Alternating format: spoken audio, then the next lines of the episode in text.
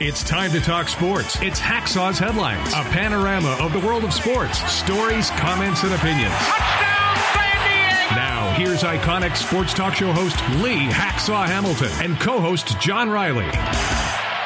Who wants to talk sports on a Monday? We do. Good afternoon, everyone. This is Lee Hacksaw Hamilton, along with my co host, John Riley. We welcome you to the Dixieline Lumber and Home Center Studios, our Monday bonus podcast. John, good to be back. We have an awful lot to cover as we both come off the injured reserve list.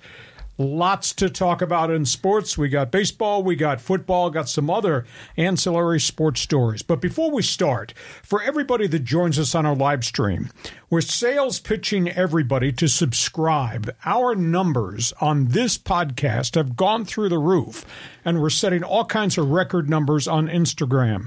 How do people subscribe? And then explain to them what happens at the end of the Monday bonus podcast, the Fans Forum. Okay, so the Fans Forum is where you can get involved. If you've got a question, a comment for Hacksaw on any of the topics on the table, just type it in the live chat on Facebook or YouTube. And yeah, subscribe wherever you get your podcasts. Make sure you subscribe on YouTube. Like, follow, share, and subscribe on Twitter, Threads, Instagram, Twitter, Facebook, YouTube. Hacksaw's everywhere on the digital uh, planet, right? And a reminder when you subscribe, you can give us a thumbs up, give us a five star rating because we'll take it. And by the way, if you like sports, have you sampled my website, leehacksawhamilton.com? Ton of stories every day. I write on it every day. If you're an NFL football fan, you need to read what I wrote about the Chargers and the Vikings and what happened Sunday in Minnesota. So there's lots of ways for you to join our team. And our podcast is brought to you by Dixieline Lumber and Home Center Stores. For fall, fix it, build it, guarantee you will enjoy it at Dixieline. John, let's get started. It says here you want to talk baseball pennant race. Yeah, well, I mean, I think we're mm-hmm. finally at the end of a disappointing season. We got a one last road trip to go, Hacksaw, but so much coming out of the Padre organization. What are you hearing? Okay, nice, nice headline. Empty rhetoric. That's what I think this is all about now. And all of a sudden today, story breaks. Padre players finally respond to everything that happened in the last week in the media. The questions about the culture, the lack of leadership, bad relationships, front office versus the manager versus the players in the dugout. New phrase circle the wagons. Hmm. Everybody's talking about, well, the media is not really right. But then Joe Musgrove stepped up and said, there were issues we should have solved and we did not get them solved. We have now had meetings since the articles came out, and we think we've fixed the problem.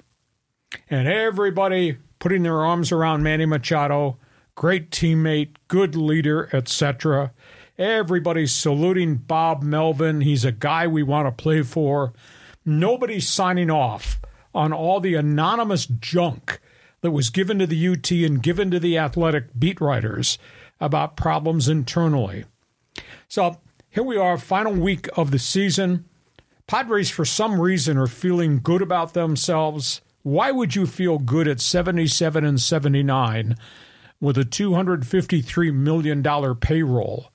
Why would you feel good when the numbers are staggering? Yes, they've won nine of their last 10, but they played three series against three last place teams. What's the accomplishment there? uh, the numbers 42 and 37 at Petco Park. Not much of a home field advantage. The numbers when trailing in the eighth inning, 2 and 69 with that batting order. Can Brutal. you believe that?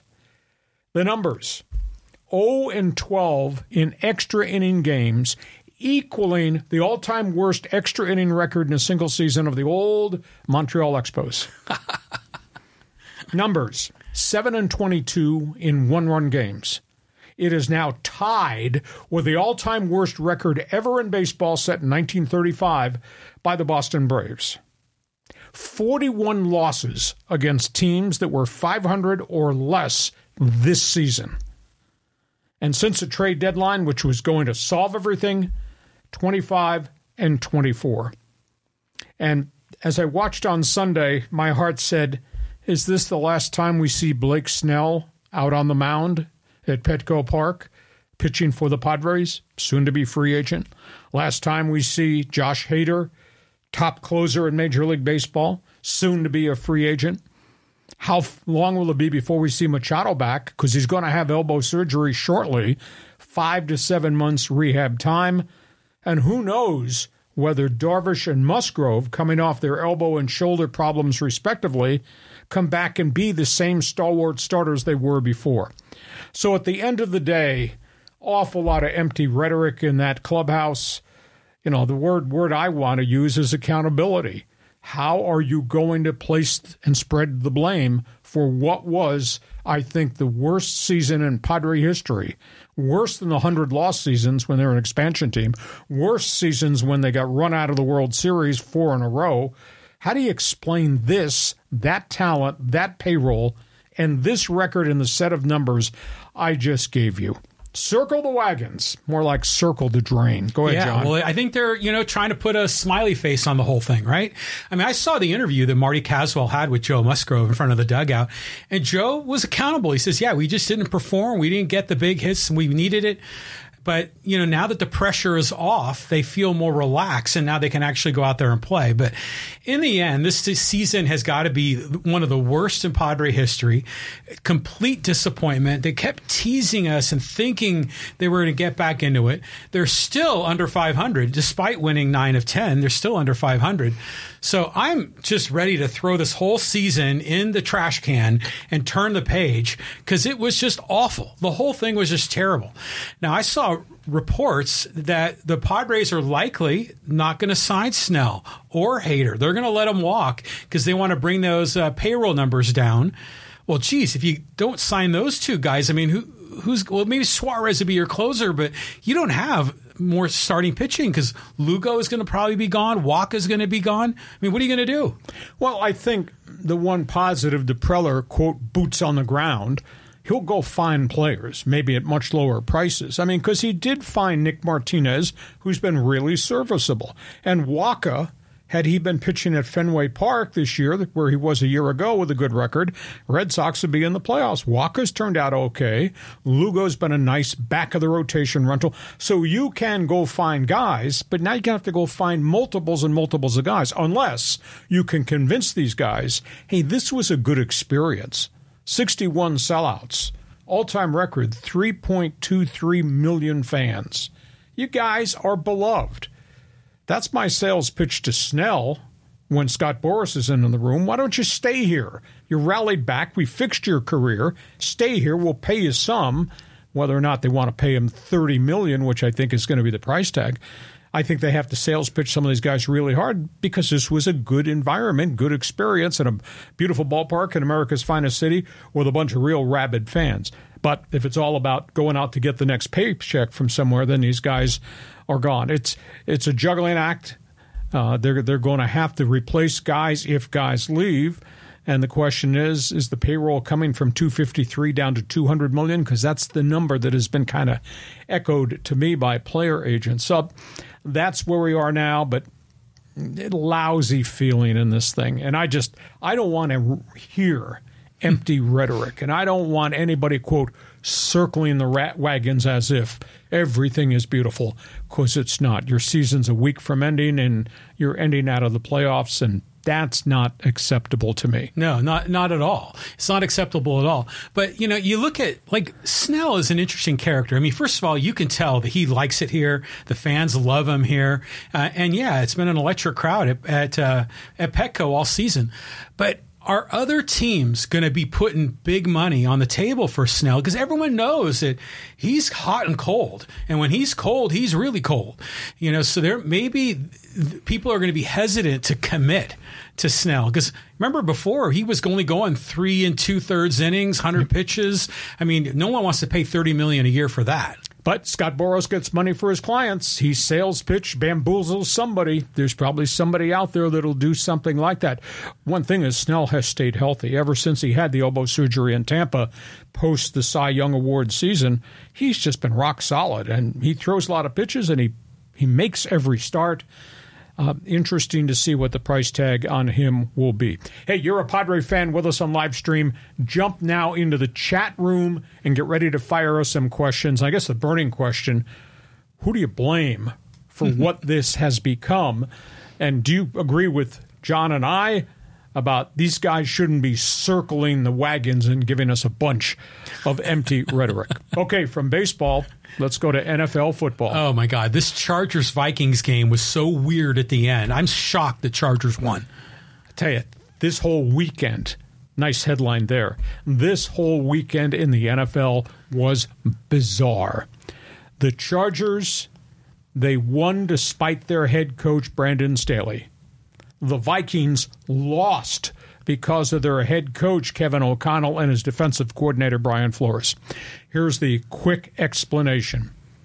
So they go into the game, and Brian Flores, with a, a beleaguered defense, sets up a defense that drops a ton of people in coverage, keeps everything in front of them. We're not going to give up home run plays to Justin Herbert. But it, what happened was Herbert made adjustments. I can't throw deep. That's no problem. Crossing patterns, outs, hooks, picks. He went 40 for 47. Nice. 405 yards. Wow. Three touchdowns, no picks. He was good. Couldn't run the ball worth a bleep, but they kept going down the field. Phenomenal day there. Awful day by Brian Flores. Hardly blitzed at all. Never got there, which was a big issue. Then, then you've got the situation with Kevin O'Connell and the offense. They came out and surprised me because I thought Kirk Cousins was going down the field against a lousy secondary. Mm-hmm. They came out and pounded the ball.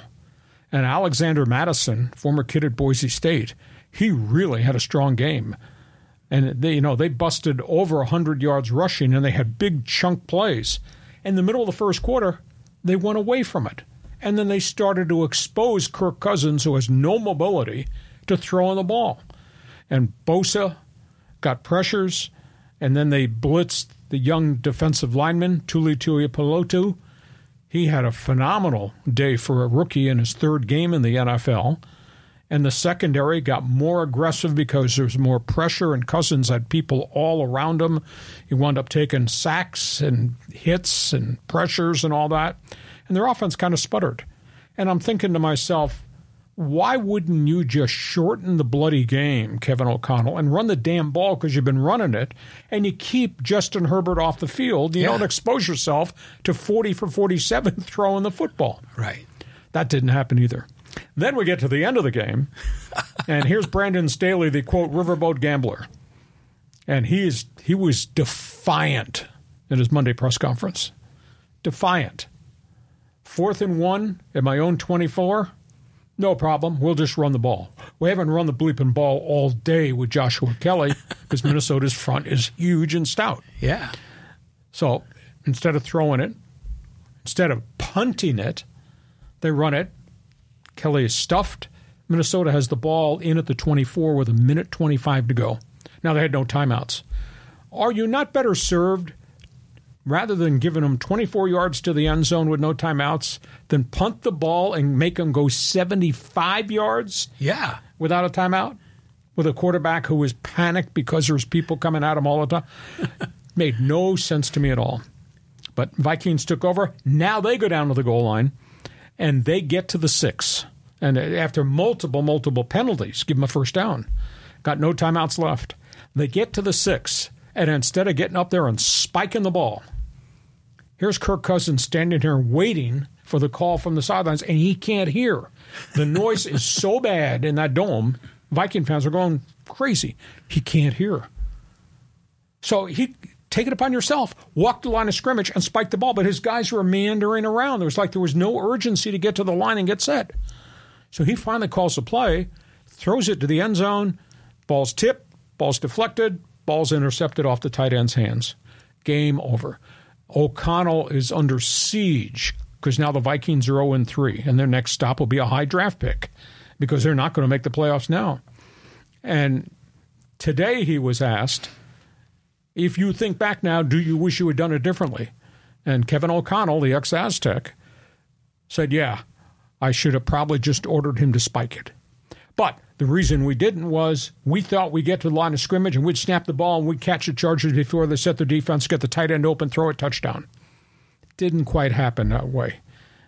But why would you not spike it, call two plays that you could run in the final 24 seconds, and try to get the thing into the end zone with a tight end that they struggled covering, and obviously with a superstar, Justin Jefferson, who ran up and down the field all day catching passes from 22 to 52 yards. Oh, just these coaches are driving me crazy. Smart guys, all smart guys. Yeah. So that's where we are on that situation. Minnesota has really screwed their season up, and the Chargers get to live at least one more week. But that was a bad coaching decision by smart guy Brandon Staley. That's my opinion. Hey, those of you on the live stream, you need to fire us a question or make a statement in the chat on fans forum. So get in line so we can get your comments on the air. John, your response. Well, we knew one of these coaches was going to have a Sunday night at 0 and 3 and they would be under siege. But really, they both deserve to be under siege. I mean, the Chargers should have lost that game. Now, in general, I kind of like it when teams go for on fourth down, you know, especially when they're in plus territory, like the, you know, on the other side of the 50. But this was at the end of the game. You had like 80 yards to go to score. I mean, it was idiotic to go for it then, and and sure enough, they they miss it. You know, I just you could just see it happening, and I go, here we go again, charging, yeah, charging. Yeah, they're gonna blow it again, like they always do. And for some, yeah, like you say, you know, Kirk Cousin couldn't get it organized, and time ran out. I mean, the the the Chargers escaped um, in a situation they had no business winning. The most stunning thing to me is teams practice everything. These head coaches have their thumbs on everything as it relates to game plans. They practice 30 second drills, they practice goal line plays. Yeah.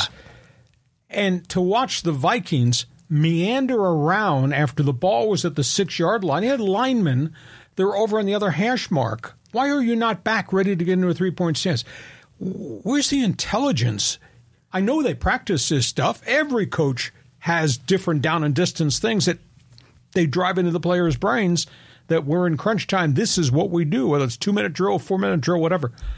My goodness, Minnesota just looks so disorganized, and I, I just think that's bleeping lame. Said, oh, the crowd's too loud. The sellout crowd that loves us too but loud. that's on O'Connell. That's on the offensive coordinator That's for not Kirk Cousins. He's a 12 year veteran and him too. Yeah, I mean because these are professionals, and, and that you should practice for these kinds of things. Because they even talked about that in the at the end of the Pittsburgh Raiders game, how Tomlin practices all these end of game situations. Sure. But here, the Vikings failed, and frankly, so did Staley. I mean, on going forward on that fourth down. I mean, just idiotic. Well, next weekend, uh, the Chargers play another team in trouble. And somebody's going to be in real trouble by next Sunday night.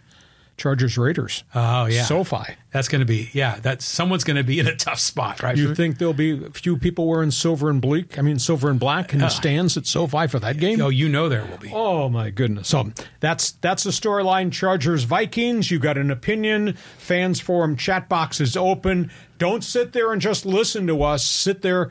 Look at that list. Holy cow! The people are standing in line.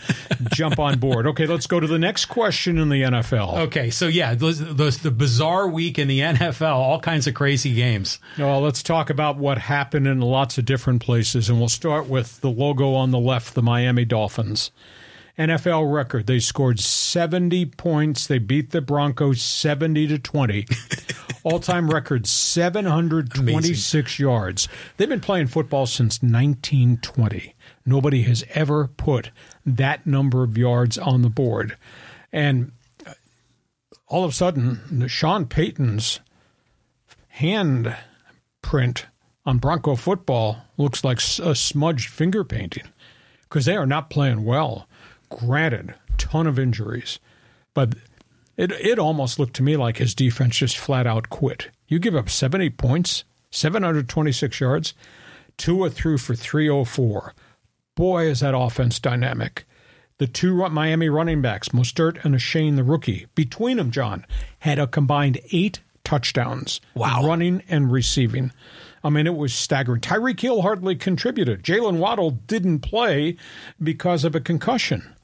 And they went out and put 70 on the board against the Broncos. Sean Payton reacted really badly post game press conference. He got into it with a couple of questions from the media about this historic loss. He got very offended. Yeah. Hey, you're 0 and 3. Scoreboard does not lie. Right. So that's Miami's big win over Denver. Denver's got a lot of work to do, and they, they got so many players hurt. I don't understand how Arizona ambushes Dallas. This is just stunning to me. The Arizona Cardinals, with the journeyman third string quarterback Josh Dobbs, has like 185 all purpose yards, and they beat the Dallas Cowboys. Dobbs and James Conner just kind of took emotional control of the game. And Dak Prescott didn't look like Dak Prescott. The receivers didn't run with any authority. They weren't making many plays. I don't know if Dallas Dallas was stunned at, at, the end of the week when they lost their star cornerback Quandre Diggs with a mm-hmm. severe knee injury, gone for the year, major surgery coming. They just did not, not look like they were focused. I, I can't imagine that Dallas looked past Arizona and said this is a walkover. But boy, the Cowboys get ambushed by the Arizona Cardinals. Indianapolis, Baltimore. Speaking of surprises, hmm. Uh, Indianapolis does not have its starting quarterback, Anthony Richardson. Failed to get out of concussion protocol. He's still there. Went with a backup quarterback. The guy they did have that won the game for them is ex Rams field goal kicker Matt Gay. 53, 53, 53, and 54 yard field goals. Oh, nice. Yeah, from the other area.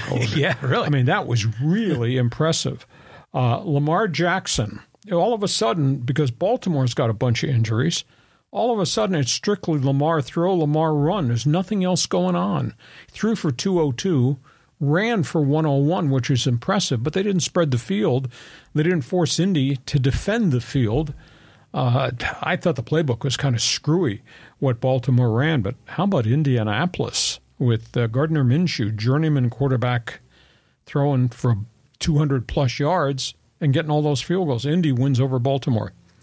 The Saints, this is bad. They they were blowing out Green Bay.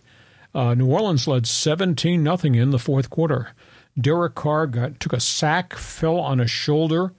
Luckily, did not separate it. He's got a bruised shoulder joint.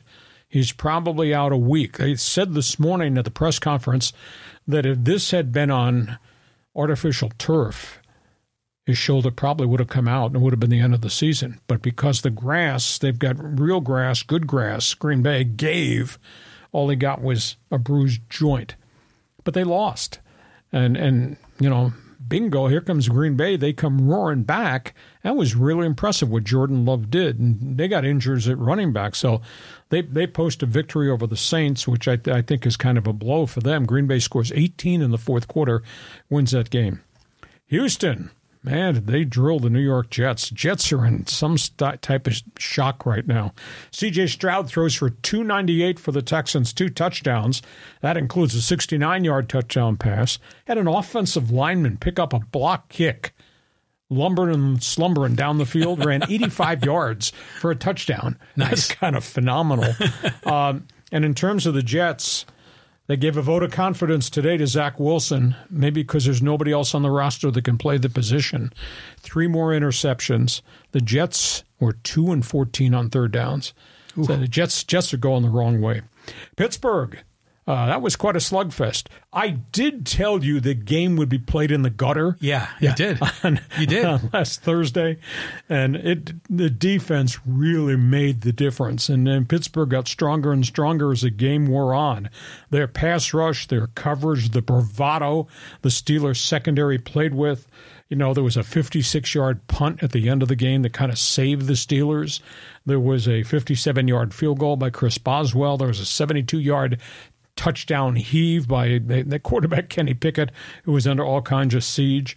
Jimmy Garoppolo, he hung in there and he took some wicked shots. Garoppolo wound up in concussion protocol this morning. Hmm. So that's a big blow to the Raiders. Threw for 324, a couple touchdowns, but three picks, four quarterback sacks, seven hits. What a game by Davante Adams. 13 for 172 yards, but the Raiders have no run game at all. Uh, and today, Davante Adams kind of went off and said there needs to be urgency in this Raider locker room to solve these problems. And he's not making reference to Garoppolo, but I think indirectly he's making reference to this mess because they ran out of players on defense. Chandler Jones, their big money defensive end, is away from the team with, uh, to me, apparent mental health issues. Josh Jacobs has not been the same running back, and he's the one that held out the entire season to the week of the first game and then finally showed up in a contract dispute. So they got all kinds of problems there uh, with the Raiders. And now Jimmy G is banged up. So, I mean, what a weird weekend of upsets, strange games, weird calls, controversies after the fact. John, you picked them. You respond to it. It, it was a weird weekend. I mean, after the Cowboys absolutely destroyed the New York Giants, they get beat by the Cardinals, one of the worst teams in the NFL. and then, you know, and the Cowboys have that ferocious defense, and the Jets have the great defense they lost. I mean, it's amazing. And then this, what's it? Gard, is it Gardner Minshew? The, Yes, yeah. journeyman used to be in Jacksonville, a couple Yeah. other places. But he's a guy that I remember he's, Gunslinger. he just sort of popped up on my radar last year.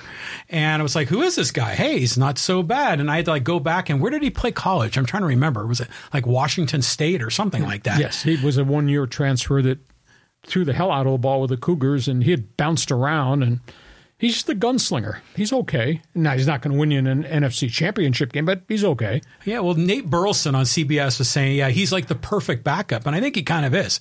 But the the game that just blew me away is that Miami game against the, the Broncos. I mean, seventy points. I mean, I, I can't even remember the last time the score was even in the 60s for any game. But imagine if you're Sean Payton. Um, you know, you've been on the sidelines, you know, and Fox, you know, doing the, the studio show, getting paid a lot of money for your big reputation. And these NFL teams keep throwing money at you. And you know, man, if, if you take that job, you got to go and, and dig a team out of a hole. I mean, that's the same thing that happened with um, with Chucky with the Raiders. You know, he he was on TV, he goes and coaches, and he was in a terrible spot. He made his situation worse, of course. But sometimes I wonder if these highly paid coaches maybe regret taking it because they were on Easy Street, you know, before when they were in the TV studio. Well, they're not going to hit the eject button on Sean Payton, but Sean Payton's got a lot of work to do. And I, you know, there's there's kind of a subliminal story there. That was Sean Payton that denounced Nathaniel Hackett and called the operation the Denver Broncos an ultimate disgrace last Yes. year. My goodness. And what did we see on Sunday? Yeah. And he didn't want to answer any questions about the statements he made about last year's embarrassment. Well, he said he's the law, you know. So and now he won't take questions. I mean, Now come he's on. now he's getting hammered by the media in Denver, and that's a football crazed town that cares, and they're going to tell you when they don't like what they see, and they're telling Sean Payton the last 24 hours have been pretty miserable, and yeah, the law is now 0 and 3. Not good. And speaking of coaches in trouble, tell you what, there's there's some undercurrent in, in Las Vegas. Josh McDaniels is 11 and 17. I mean, that's we're not talking about making any progress with the silver and bleak, are we? Yeah, yeah, it's just ridiculous. Like some of these guys get so much money, and they're really not much smarter than some of these other ones. Our Monday bonus podcast is brought to you by Dixieline Lumber and Home Center stores. Build it, fix it. You definitely will enjoy it for fall. John, before we get to halftime, just remind everybody about Fans Forum right at the end. Remind everybody about joining our team. There is an empty chair here for somebody who wants to be part of Fans Forum when we get done with our Monday bonus podcast. Fire away. Okay, so I already see you all stacked up. Brett is out there, SG Sports Talk Channel, um, Gary, and who else is on the list here? Uh, Gary and SG got a bunch of questions and comments, so you can jump in as well. Uh, just type in your question or comment for Hacksaw in the live chat. Facebook or YouTube will get you involved, and make sure you subscribe wherever you get your podcasts. You know the the audio only platforms are blowing up. Lee, it's not just Instagram.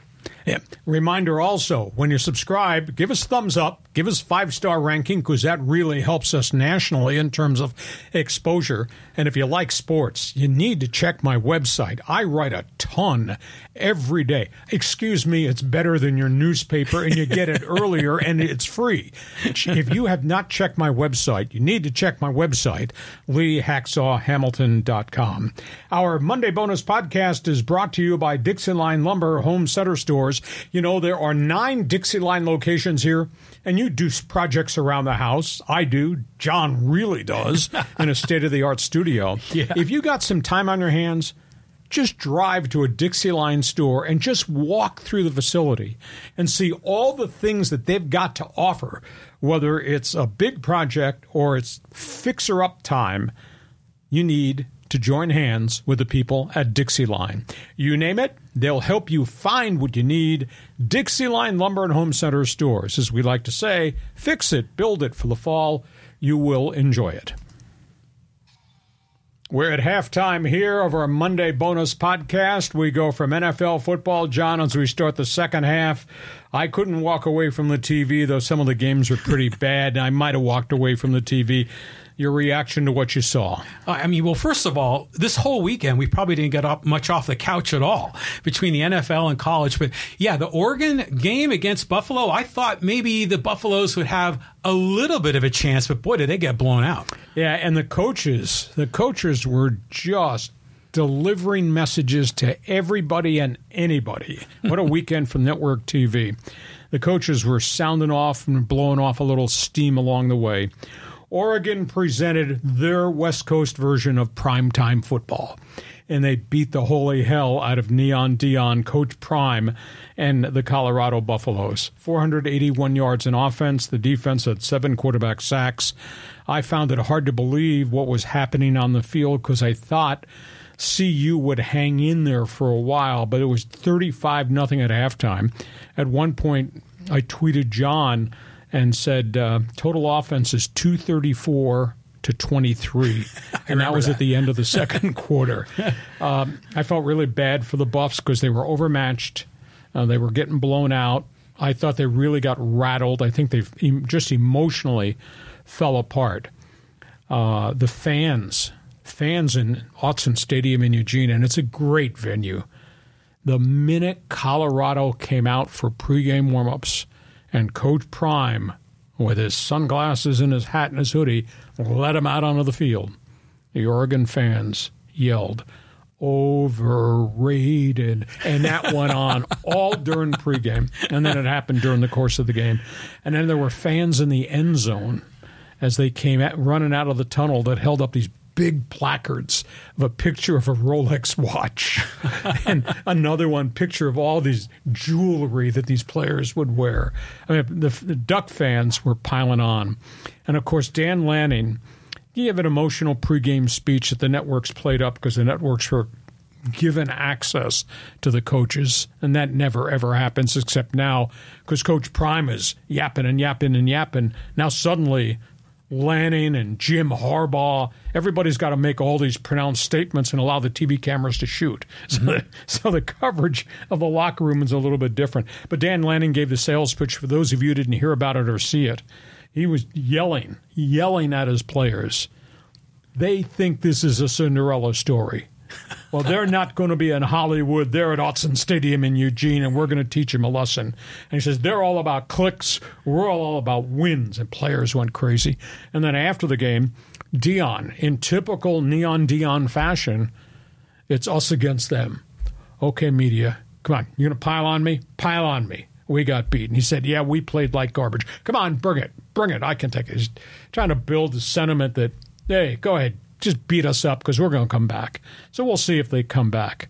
Um, the one thing that really bothered me, uh, and I had talked about this when we did a segment a couple months ago about the transfer portal and my perspective that, they, that he did not, Deion did not use the portal correctly.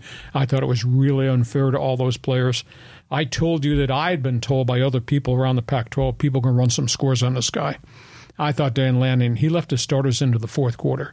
I thought he piled on. I thought he ran the score up. And he took risks because he lost one running back with a shoulder injury. And Nix took a wicked hit in the fourth quarter on a broken play. You know, I'm not sure he needed to have his starters in in the final 15 minutes of the final quarter of that game when they were up 42 points, but he did. But I, I think there's a message there that we're we're going to pay Colorado back for what they did to our conference and mm-hmm. how how they treated their players, etc. So, so did you believe what you saw from the green and yellow? And your thoughts on the Buffs? Well, we knew that Oregon was going to be tough, right? And and this is you know, one of my first times really paying attention to Bo Nix, you know, for an extended period of time. It's a very impressive program they have there.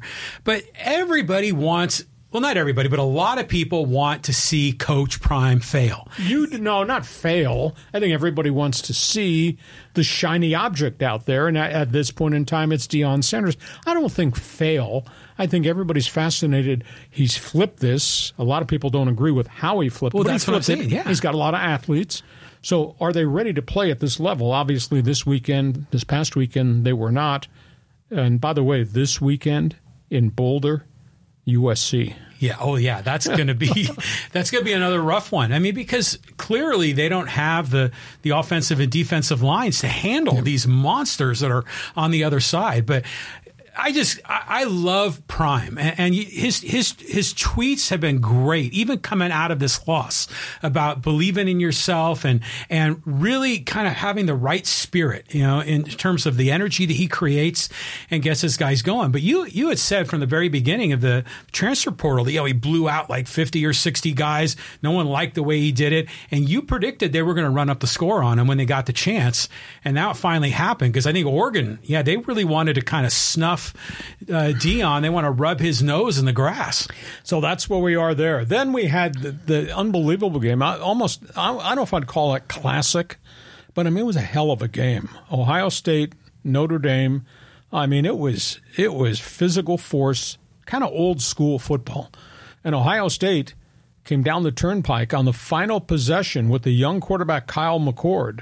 And he did a pretty decent job dealing with everything Notre Dame was throwing at him and dealing with everything in the stands. South Bend's a really tough bowl to Yeah. play in. Yeah. And the kid got down the field, got him to the one yard line, and they got it into the end zone.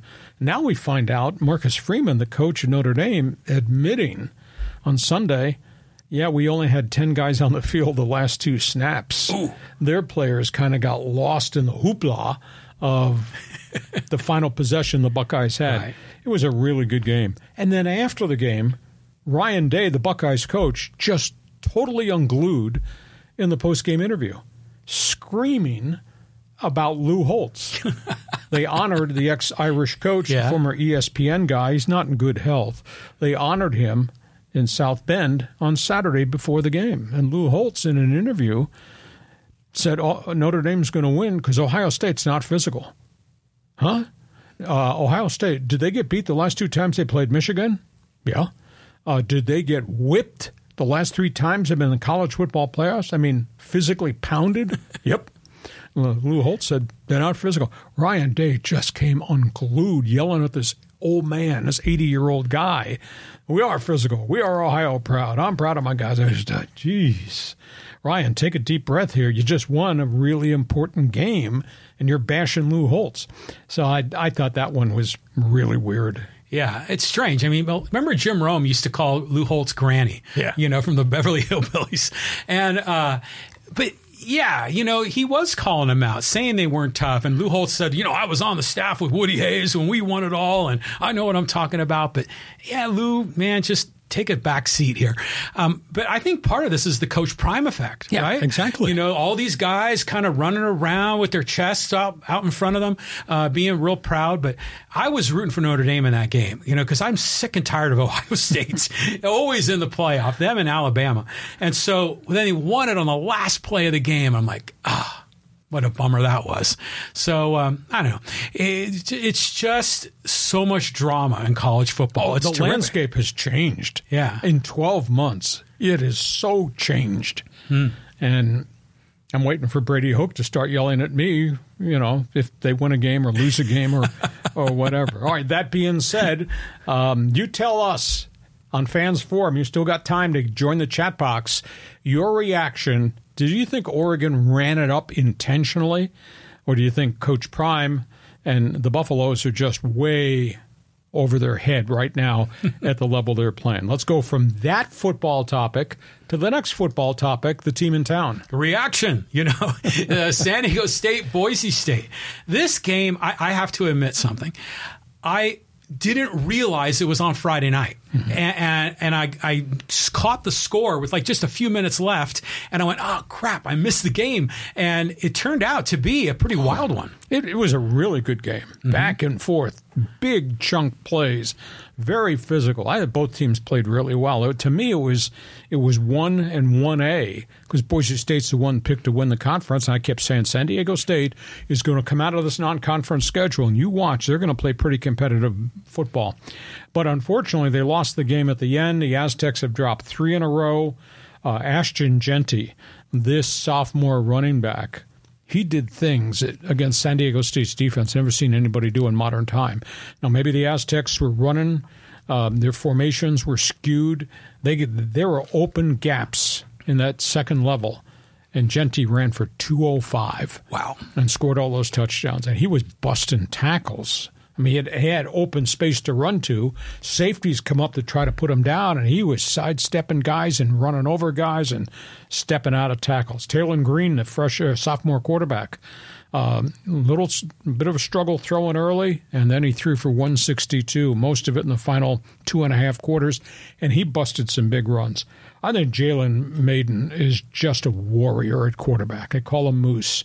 185 passing, 65 rushing, had to do it all by himself, but he fumbled twice. He fumbled at the one going in, he fumbled at the 25. And Jack Browning is not the same kicker as he was a year ago. He missed another field goal. That's three in about his last six quarters of, of play. And then here's the other storyline here, and I'm going to touch a hot button, I'm sure. You know, this fight for first place in the Mountain West, mm-hmm. this, is a, this is a big game on the schedule. They sold only 14,300 tickets at Snapdragon. The place was half empty. And I'll ask Aztec fan, all three of you, you're invited to join us in the fans forum. Where the hell are the fans?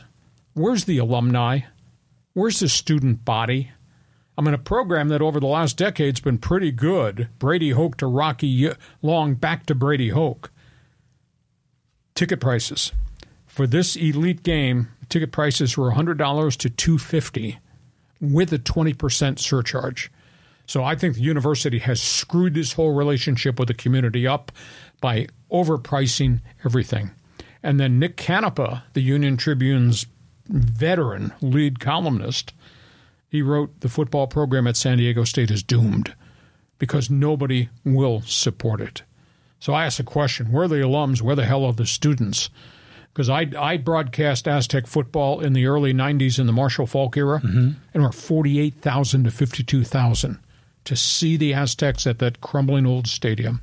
And now you get a shiny new stadium with coaches with a pretty good track record, and nobody's coming to see it. So you talked about missing the game till the end. You saw some fireworks at the end. You respond. Where the hell are the alums? Where the hell is the student body? And is this program doomed? Oh, I don't think it's doomed. I mean, we were just a year ago, we were talking about how the future looked bright. They were going to go to the Pac 12 and everything was going to change. You know, I just think it's been that series of all kinds of misfit problems. You know, they were there was COVID, they were out of town for two years, the new stadium, the high prices, the, the quarterback crisis, the quarterback crisis. Yeah, the Burmeister thing and everything last year. And you know, granted, they scored a lot of points. I mean, for the Aztecs this last game, but their offense had been sputtering. It hadn't been a really entertaining product. But you figure when they built that, you know, build it and they will come, and they're not coming. And so, yeah, I think they have to take another look at this.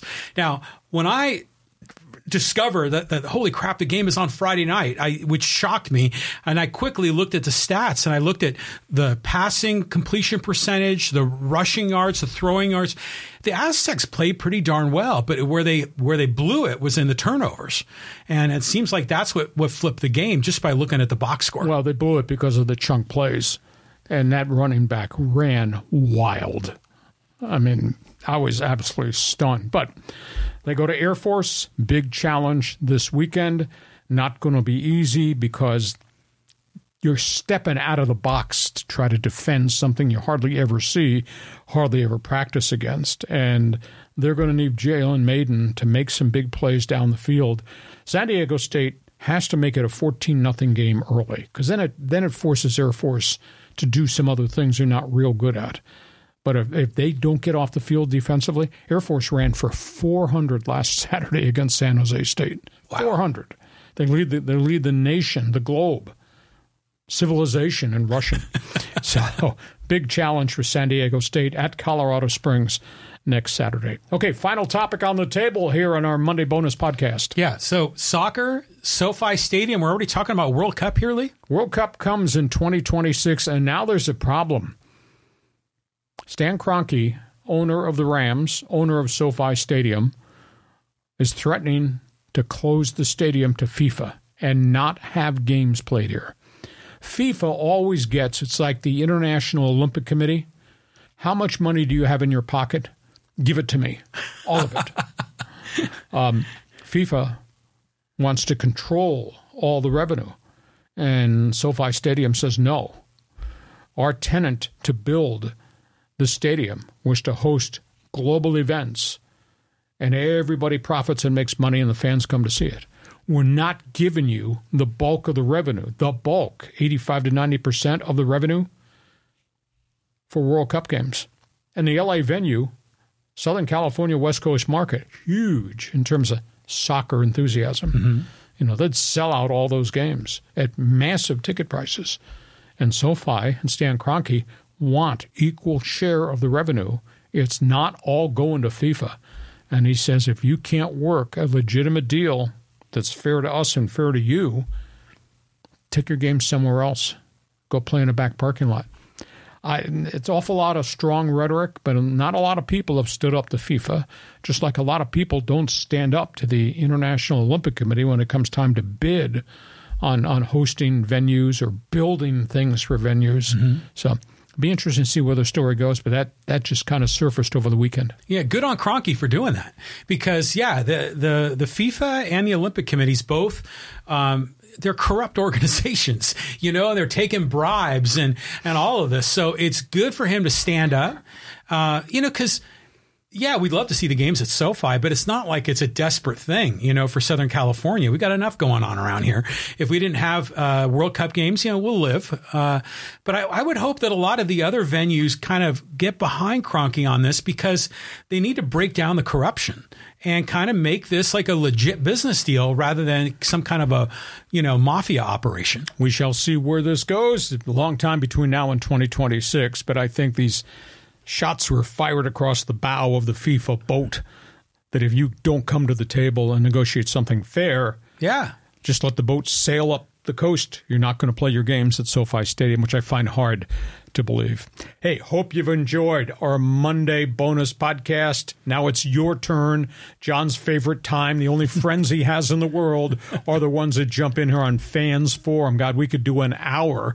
Look at all the list you got on Fans Forum. John, just pick them and roll. Okay, yeah. Ed and Mark and who else have rolled into here? Justin. Okay, let's start up here with uh, with Brett. And he says, "Hey, the Padres spent too much time trying to be the Dodgers."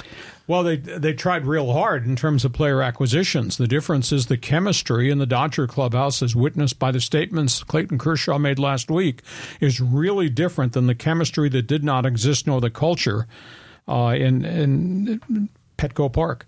And it, there's a huge, I think there's a huge difference in the way the analytics at Dodger Stadium work with manager Dave Roberts versus what has been forced down the throat of Bob Melvin. I think going forward, when they finish up with the series, San Francisco series, Comiskey Park White Sox, they come home to pack up the gear and leave.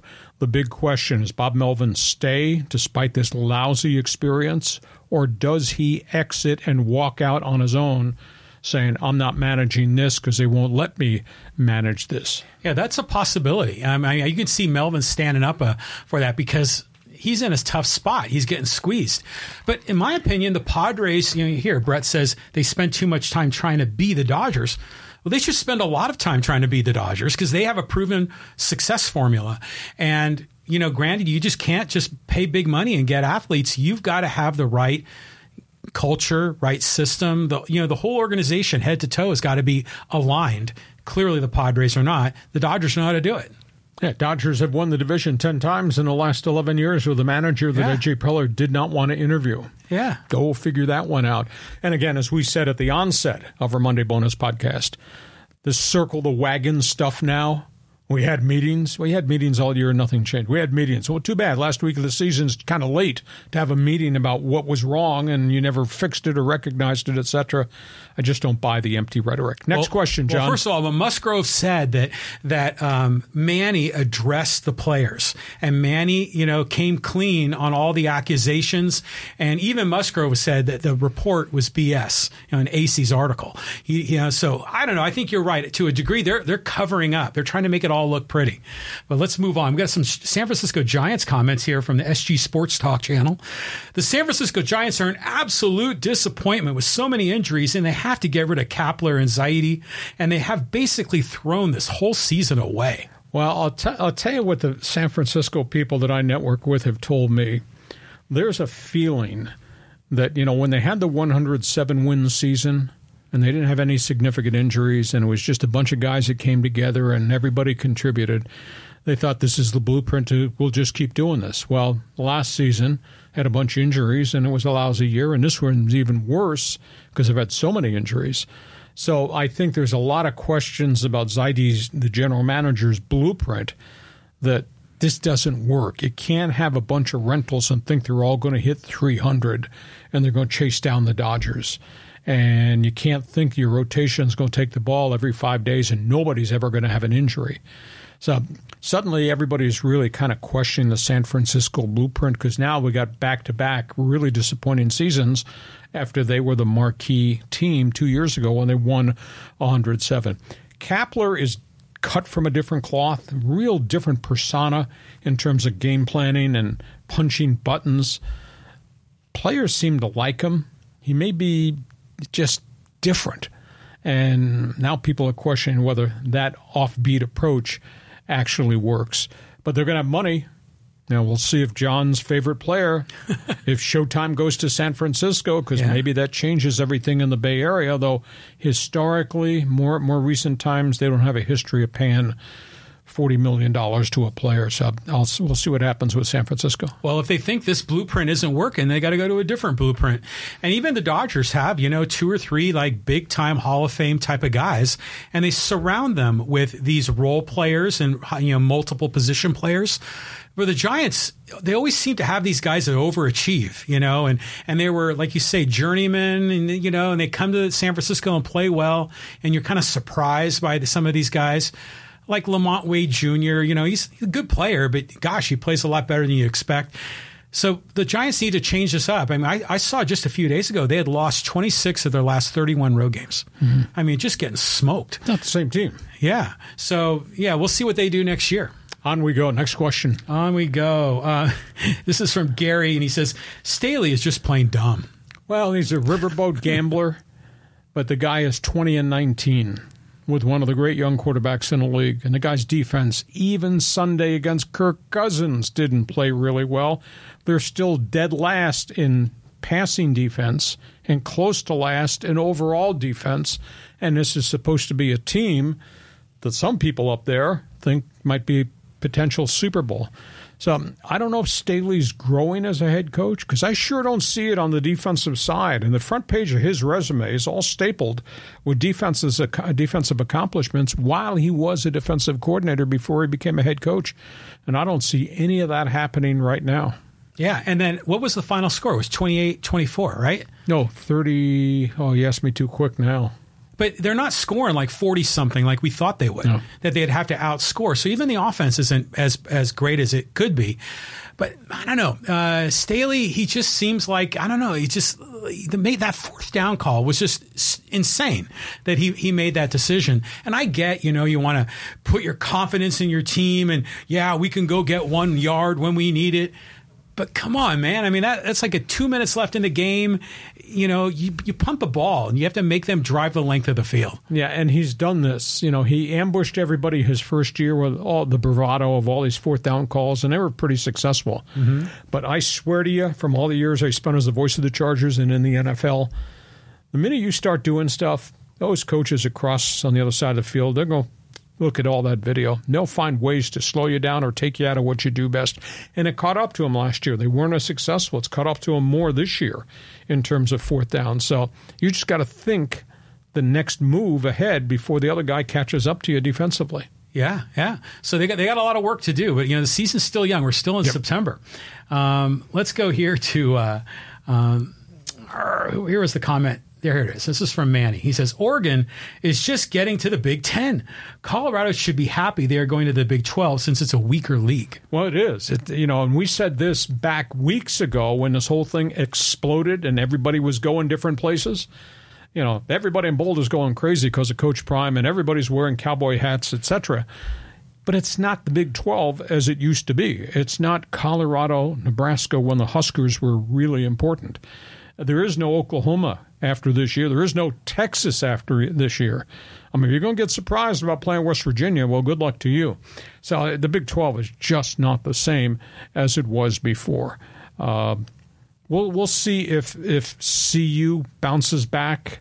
You know, now if they get obliterated again by USC this weekend, I'm not going to say cause for alarm because they're really going to be overmatched from a talent standpoint. The rest of the schedule, as they get out from beyond the USC game, they can probably hang in there as long as they don't get Shedeur killed. He had so he got sacked seven times. He got pounded. Mm-hmm. You know, and they're losing players, and it's obvious they don't have enough offensive and defensive linemen right now. And their skill guys are starting to get nicked up. But you know, if if this turns out to be 43 to 7, that won't be good. yeah. But once they get beyond the Trojan game, the schedule becomes much more winnable going forward if they still got the players healthy. Yeah, uh, it's going to be great to see how they go up against SC, especially at home. So maybe the dynamic changes. Has there been any, any updates on Travis Hunter? Do we know more well, about his situation? Out with lacerated spleen, so spleen. I, I, would think three to five weeks. It was. Oh. It was a wicked hit. It was. I thought it was a grossly cheap hit too. Oh, it was terrible. Yeah, I'm surprised yeah. that guy stayed in the game. But you know, here here to Manny's point about the different conferences. I mean, clearly the Big Ten and the SEC are at the top, but you could make an argument that this year the Pac-12 has got to be the third best conference, right? We did the college preview two weeks ago, mm-hmm. and what was the junk that came out of my mouth? The year of the quarterback yes, in the Pac-12, for sure. Everybody, with maybe the exception of Arizona State, maybe Stanford, maybe Cal everybody else has got throwers, big time throwers. So mm-hmm. that's going to be a good year, a farewell year in the Pac 12 conference. You got some more friends here with questions? We do. Um, let's go here to Justin. He says, Hacksaw, can we get your thoughts on the new expansion MLS team in San Diego? And also the team announcing their name will be San Diego FC. That'd be fine with me. Doesn't matter what the nickname is, what the colors are. I'll be intrigued to see what kind of quality of players they get. They're not going to get a Lionel Messi, that's for certain. um, but it it should do okay if they don't price the fans out of Snapdragon Stadium. That becomes a big issue going forward because it's like everybody's raising their prices. Every sport in town. So I'll, I'll, be fascinated to see, but it is a little bit further down road. They are hiring people from the San Diego Loyal organization who've already got contacts in the community, which is good. And it'll be fascinating to see what they do in terms of a, a manager, quote, coach, and then where they go to get players. Um, I don't know how to how to enunciate this to you. Uh, I, mean, I love World Cup soccer and I pay really close attention to the English Premier League. We're the only two dummies in San Diego that get up at 4:30 on Saturday morning to watch Arsenal and Chelsea and Man U and Manchester City. I don't know if MLS soccer grabs the fans by the shirt and makes them fanatical. It's there's no doubt it's good. There's no doubt that they're developing their own stars. Just look at some of those guys who've played MLS that are now part of the U.S. World Cup team. But by the same token, look at how many U.S. guys have gone abroad to play and become real stars and have come back to contribute to Team USA. So uh, I, I think it'll be successful. Is it going to be 35,000 fans per game successful? I don't just get that sense that it it grabs the fans by the third that we got to go see MLS in San Diego. Yeah, I, I think they're going to do well. I mean, because I remember back in the 1980s, I was I was working at the sports arena when the San Diego Sockers were blowing up, and they'd sell out that arena. And now, granted, that was only what twelve thousand or something, but the Wave do really well, the mm-hmm. women's team, and you know San Diego State football is not grabbing people by the throat, so maybe soccer. There's a lot of soccer people in San Diego, um, and they've been pretty loyal to the loyal, right? You know, in terms of the minor league teams that have been here. So I, I think this could work. I mean, they're going to have to get a couple of, you know, star names, maybe not a Messi, but you know, some some guys that they can really kind of Market. market. Yeah, exactly. And once they get that going, I think there's a good shot that they're going to do well. I just wish they would pick like a real team name. Like LA Galaxy kind of sounds cool, but FC San Diego or San Diego FC is like, come on, be a little more creative. Yeah.